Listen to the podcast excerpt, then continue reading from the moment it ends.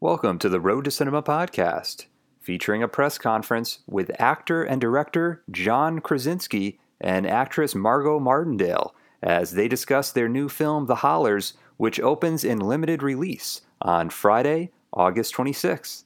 In this new comedy drama, John Krasinski, who's the star of the film and also directs, is a frustrated artist who returns to his small hometown after learning of his mother's illness who is played by the great Margo Martindale.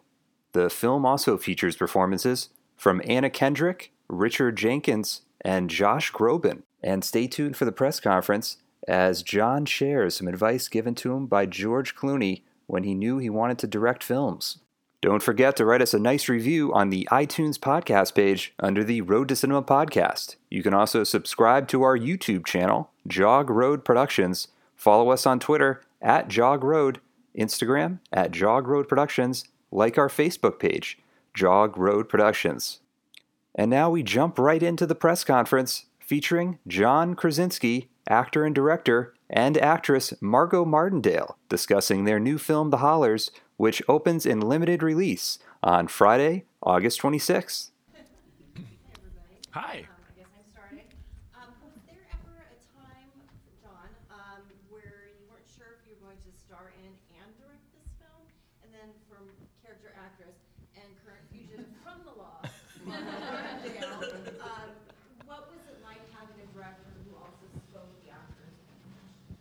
Uh, for me, I signed on as an actor about six or seven years ago uh, because I don't think I've signed on to anything as fast. It was a really well written script, and I, I think there's a lot of family movies out there, and, and I had no intention of being in a family movie or doing anything derivative until I read Jim's script and realized that's the way to tell a family story. So I signed on immediately, and then four years later, as often happens with these small movies, they he, the financier at the time couldn't get it made and asked if I'd buy the script outright and make it myself. So I was I that's a pretty big undertaking, but I didn't hesitate for this one just because the script was so good. And what was your uh, question? And then um, for you, what was it like? oh. Well, uh, a dream, absolutely. He's a dream as a director. He, it, you didn't know if he was the actor, director, director, actor because it never, it was seamless. And uh, John uh, gave lots of time between things. I guess you didn't say cut. We were in a bubble. We, uh, um, and we would talk about the scenes between takes of, of scenes that we were in and uh, d- discuss them like actors, but obviously he was he was uh, he was also talking like a director. But um, he's terrific. He knows exactly what he wants. He knows he knew he did he knew this this he knew the movie he wanted to make, and I think he did a phenomenal job. Thank you. My name's Ben Kemper. Um, right on. New site, and uh, Margo, I wanted to ask, um, you have a great monologue in the movie when you're in the hospital bed, and you paint it so vividly, the images you talk about. I was curious, what went into preparing that particular monologue? Um, I learned it. and then I let it happen, and John wrote it. Yeah. Yeah. It was one of the only scenes I, I actually wrote into the script because uh, it was based on an experience that my dad had talked about. So it was bringing a personal spin to it that uh, I talked to Margo about, and it was just a really special thing to put in there.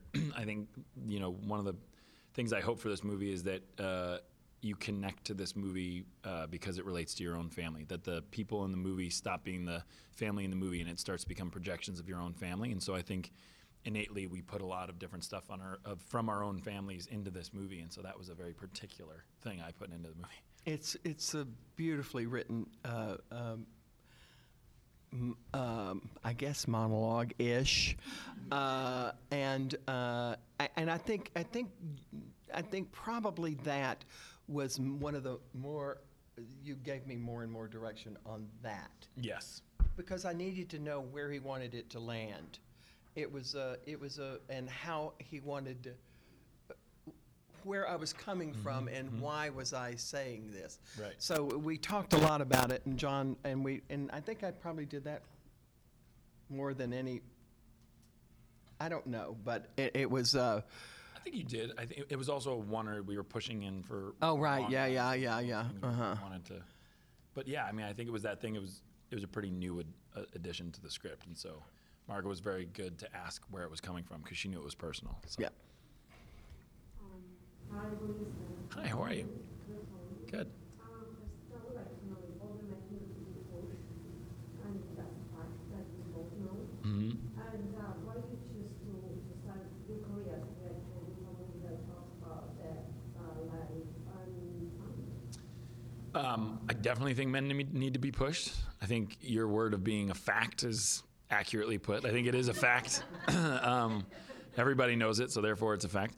Um, I certainly need to be pushed, and, and I have no better person to do it than my wife. So I'm, I'm lucky in that count. And then as far as why I chose this movie, again, I had no intention, like I said earlier, I had no intention of doing a family movie first. It just spoke to me like I said, the the best compliment I could get on the movie is that when you leave, you feel like that was your family. You feel connected. That there's something in there. You don't have to have a family member going through the illness that we're going through, or have a brother that's kind of crazy. It's just there, there's something more nuanced in there that I think connects to everybody, and that's certainly why I I decided to jump on to this project because I think this is the type of movie that doesn't get made very often. I used to watch these movies a lot. Uh, Terms of Endearment specifically, I think is a movie I thought of. And um, so when people ask me what I want for this film, I, I always say that I hope everybody goes and sees it. And normally, as an actor pushing a movie, you have to say that. In this case, having nothing to do with being a director or an actor, I hope more people see it because I want to see the next one. I want to see what the next director, cast, and writer does with movies that I think are going back to strong, simple things like family in a world that's pretty chaotic. It's nice to know that the simplicities is where our strengths are. Nice to meet you.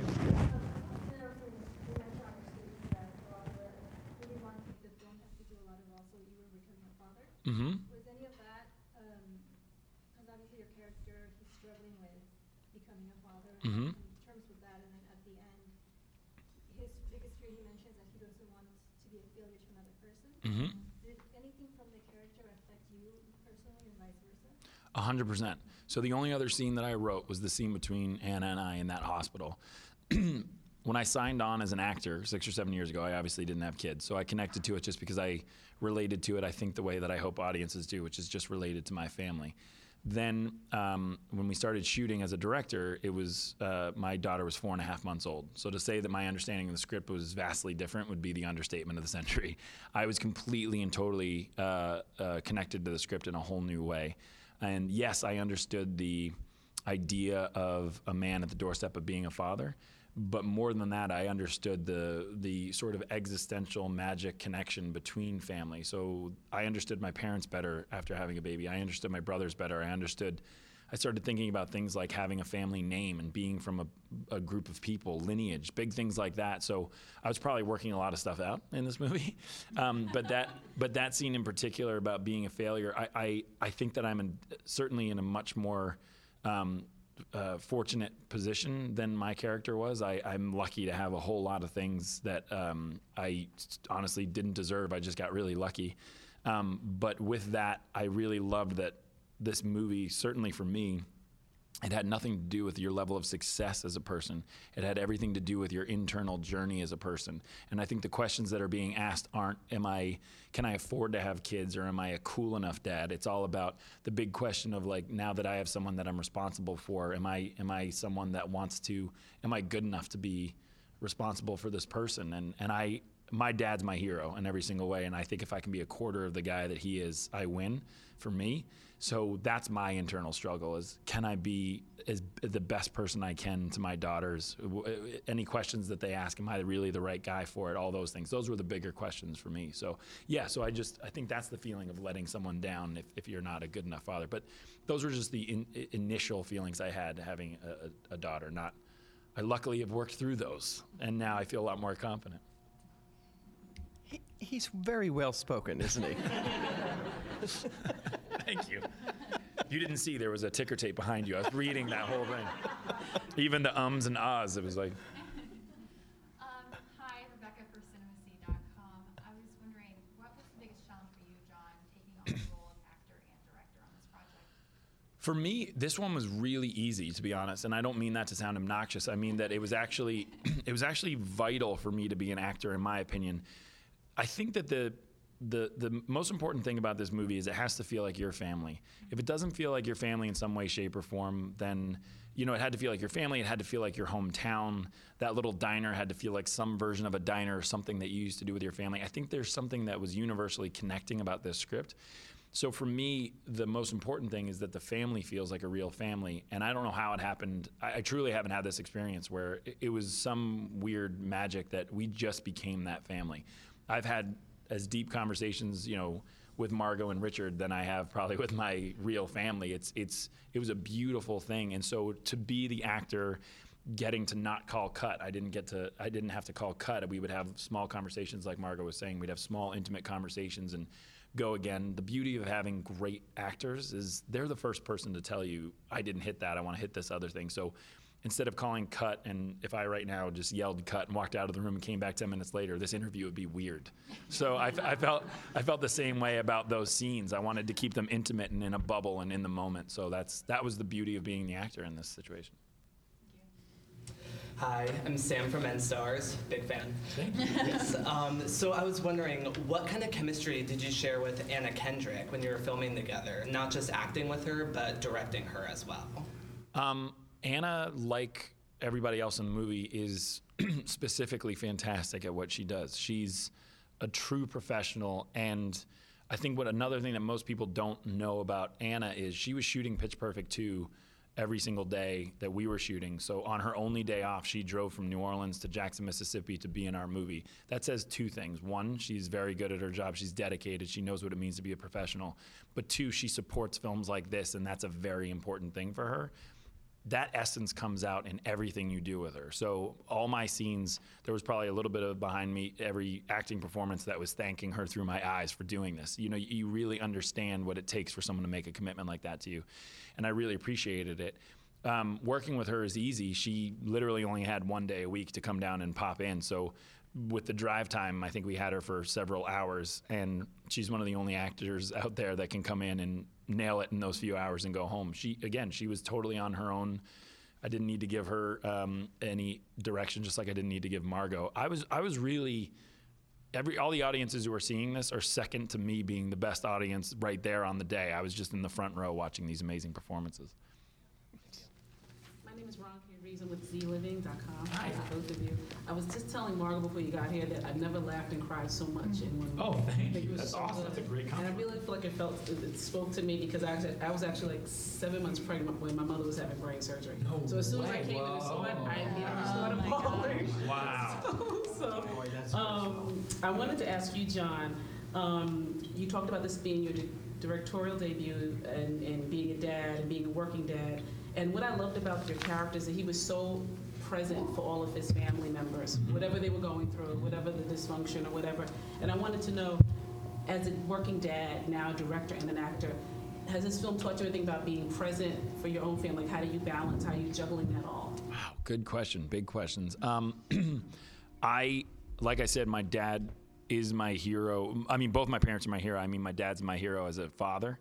So um, I was lucky enough to be brought up in the most loving situation. So I can't not bring my kids up in the same situation. One of the sacrifices, and there are very few. I mean, let's be honest, this is a fantasy camp. This life is not real. So to say, like, I have complaints about it would be insane.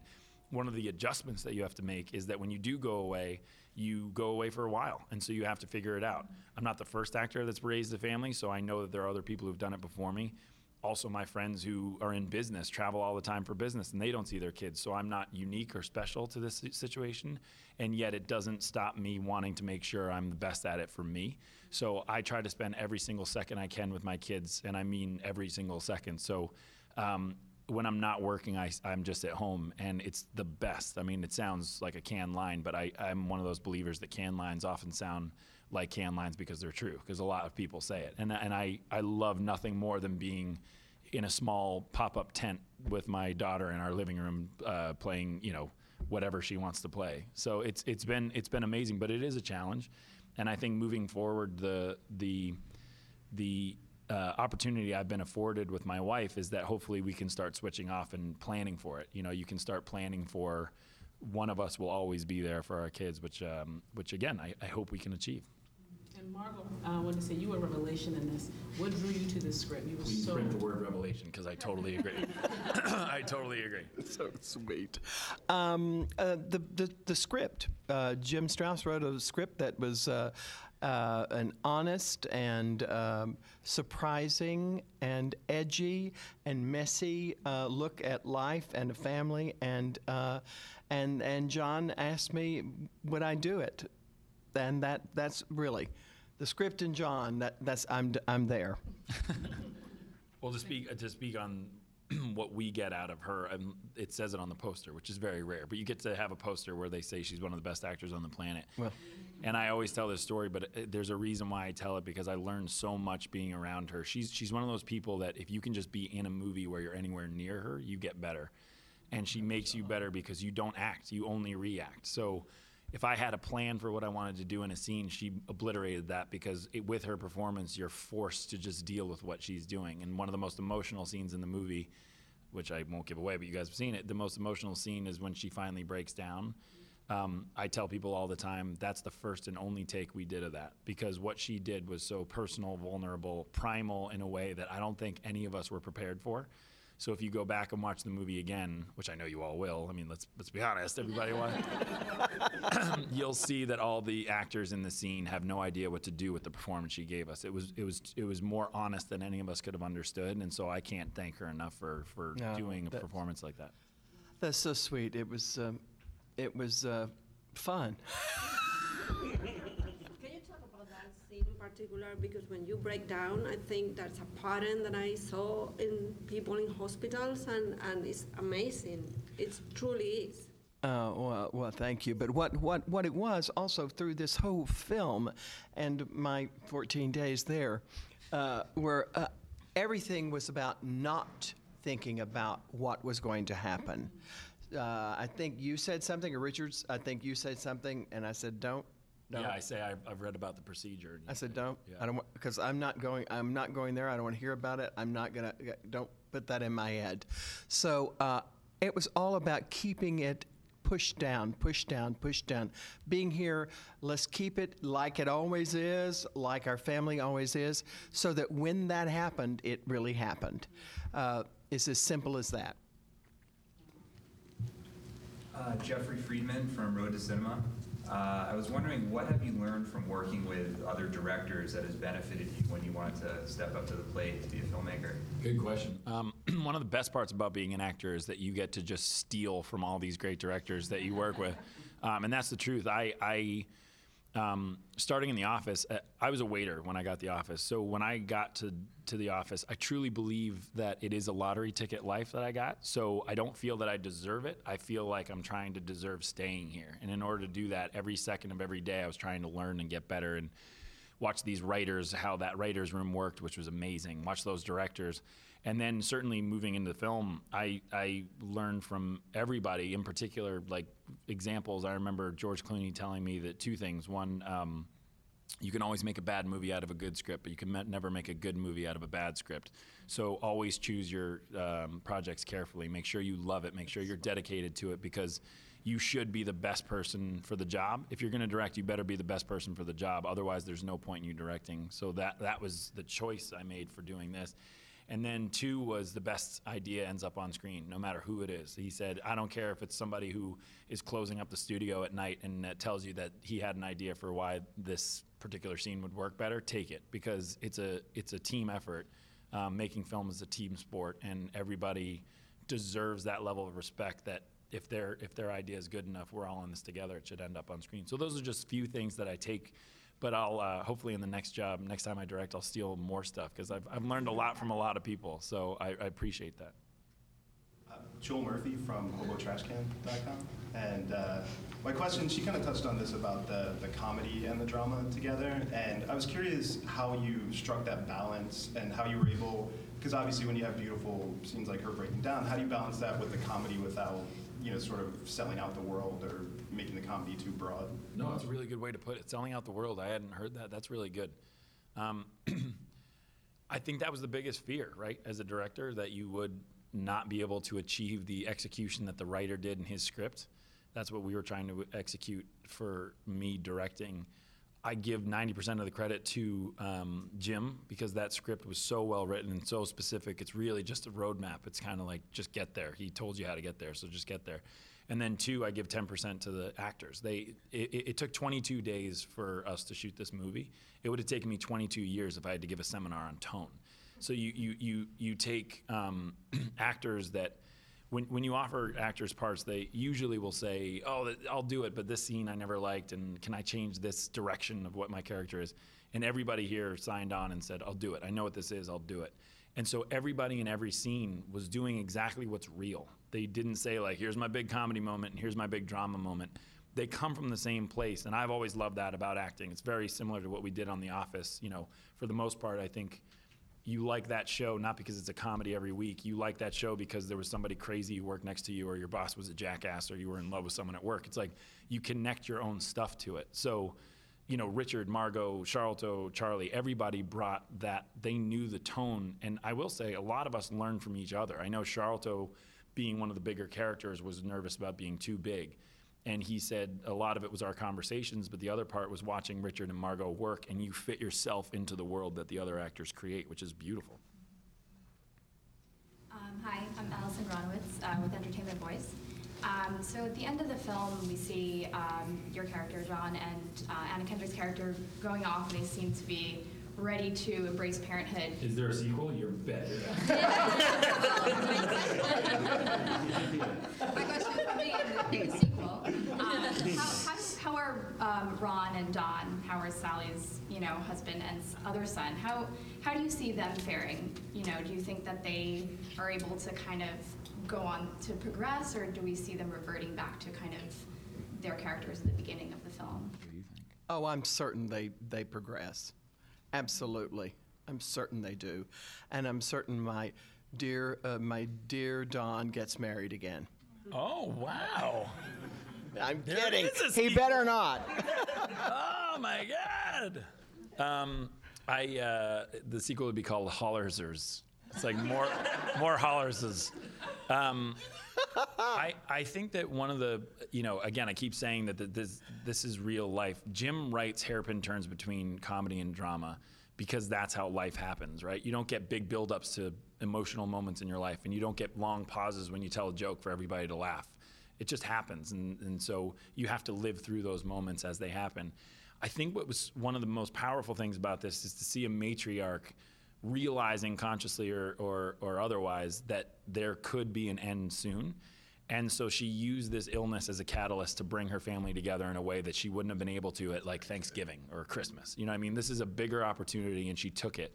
And I think it is that very real bond that's beyond a conversation and goes much more to an emotional depth that she capitalized on. So that's why I feel that everybody will be okay because we actually address very openly and very specifically a lot of our problems as a family. That doesn't get to happen in real life, but when it does, it's usually for a long time because those, let's be honest, those conversations are really hard to have. You don't just go to your brother and say, I think you're a screw up. I'd like to talk about it. You just hope that they understand that they're lost and that they find their path. So I always saw her character as always trying to put us back on the right track. That's right. And I think she puts us on the right track before she leaves. And then, um, and then uh, we'll stay on that track. I think it's always moving forward. Will there be new tracks and new offshoots? Potentially, but I think we're heading in the right direction because of what she did for us. Um, I've got another question, which is, I know you have a very tight script, but was there any room for improvisation? Mm-hmm. Sorry. uh, inopportune time to drink. Um, absolutely, there was, and and again, I needed the family to feel organic, and part of an organic family is jumping in with things that that um, you feel in the moment. So. Uh, Margo has a bunch of great improv lines, one of which was the Rod Steiger line, which I loved. Um, she did it in the middle of the take, and I almost died laughing. If you've watched outtakes from The Office, I'm not very professional. I will laugh. I will laugh on camera anytime you want me to. Um, one of my favorite improvs was at the beginning of the movie when they're all watching reality television together. Um, they're obviously watching some home improvement show, and uh, and uh, Margo says, "No, not for that, not for that house, not that price." And Richard says, "I wouldn't even walk by that house." You can't write good lines like that. That just has to spring from someone's head. Hi,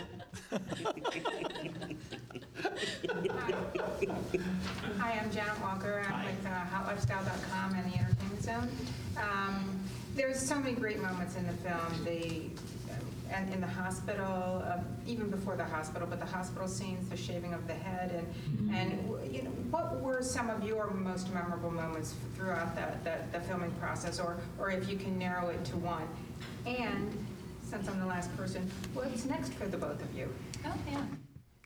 Uh, my, uh, I think the, my most memorable moment is that final, uh, final, the the breakdown, but then the realization that my boys, Oh dear boy. God, Oh, here we go. Here We're we go. criers. We We, are not afraid to cry. are there for me, and that uh, and taking that love with me into that room is just um, uh, it was uh, it, it, it, I really felt that it really happened. And um, that's what I that that's my fondest memory of this, and their beautiful song. Boy, you'll make me cry again. God damn it. Did you want to finish? Oh no, we were. She would also ask what's next. For me, I'm doing Jack Ryan next for Amazon, which I'm really excited about. I'm taking on the character that I've loved um, my whole life, both in books and movies. I heard some other actors did it, but um, I'll find out who those guys are. I'll hunt them down. Um, but uh, I'm, I'm really honored to be a part of it. It's it's uh, something that it's certainly a new. Like I said, I want to do interesting and different stuff, and this is certainly different for me. So I'm excited. And I'm doing a series for Amazon right now, uh, Bryan Cranston's creation, and uh, Giovanni Ribisi and uh, Marin Ireland, me, and Peter Gerety. This press conference is sponsored by and, Amazon. And it's called Sneaky Pete, and it will be dropped at the end of January. Really good. Uh, Um, your careers have been so intertwined from the Marshalls commercial that you guys ran It- it together. was big. It was to- big. To BoJack, and then now to this. Have that has that been sort of like a reflective thing for both of you throughout this journey as actors? And I just I asked if I could be on a show with character actress Margo Martindale, and they they made me a talking horse. That's that's what that was that was Will Arnett's response. I didn't know that. I'm secretariat. I was secretariat in one episode. Um, uh, yeah, I mean, I think that's that's all Will Arnett. I think for, for that. No, I've, I've wanted to work with Margo for a whole long time. Again, I mean, the best work I ever did was in the Marshalls commercial, but uh, it was time to to dust off those shoes and get back to the good stuff.